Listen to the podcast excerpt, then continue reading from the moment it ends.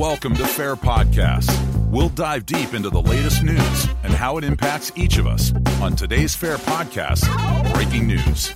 Let's start the show. Hi, Dan Stein here. Breaking news, and in the words of the great famous radio broadcaster Gabriel Heatter, there's good news tonight.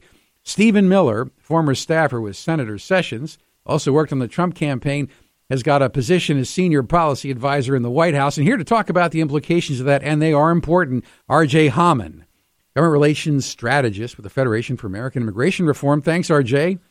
Thank you, Dan. Hey, Stephen Miller, he's a guy who really knows the issue, and he's going to be an important player in the White House and help balance Sessions. Tell us about him. Yeah, absolutely. But, you know, back, if you look back to his career working for Sessions in the Senate, probably the leading voice for true immigration reform, he was kind of his main point person there in the Senate on both policy and messaging and really formulating a, a pro worker um, and very security focused immigration agenda and also you know serving as a bulwark against the things the Obama administration was doing to you know undermine current law and and increase um, immigration. So it's a good choice, and certainly will help Senator Sessions, who will be Attorney General. Correct. It's a great choice, and obviously with some decisions that the administration has made or the transition has made at this point, um, you know, bringing a person like Stephen Miller in with his credentials, kind of being unquestioned in the immigration sphere.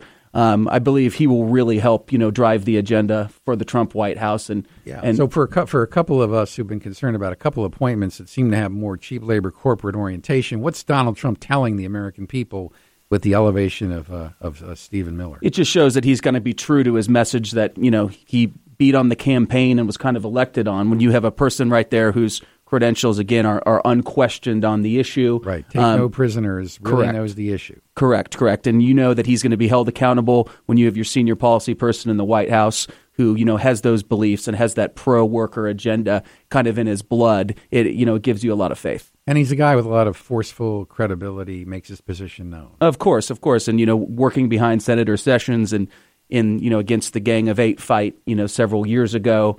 Um, you know, he's he's done these battles before, and kind of now we'll be able to advise the president on offense, and I think we'll we'll get some pretty positive results out of it. All right, so that's good news. That's good news tonight. Stephen Miller gets a big job in the White House. Thanks, RJ. You got it.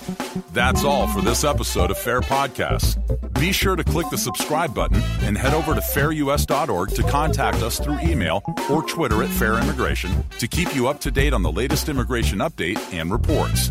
That's fairus.org.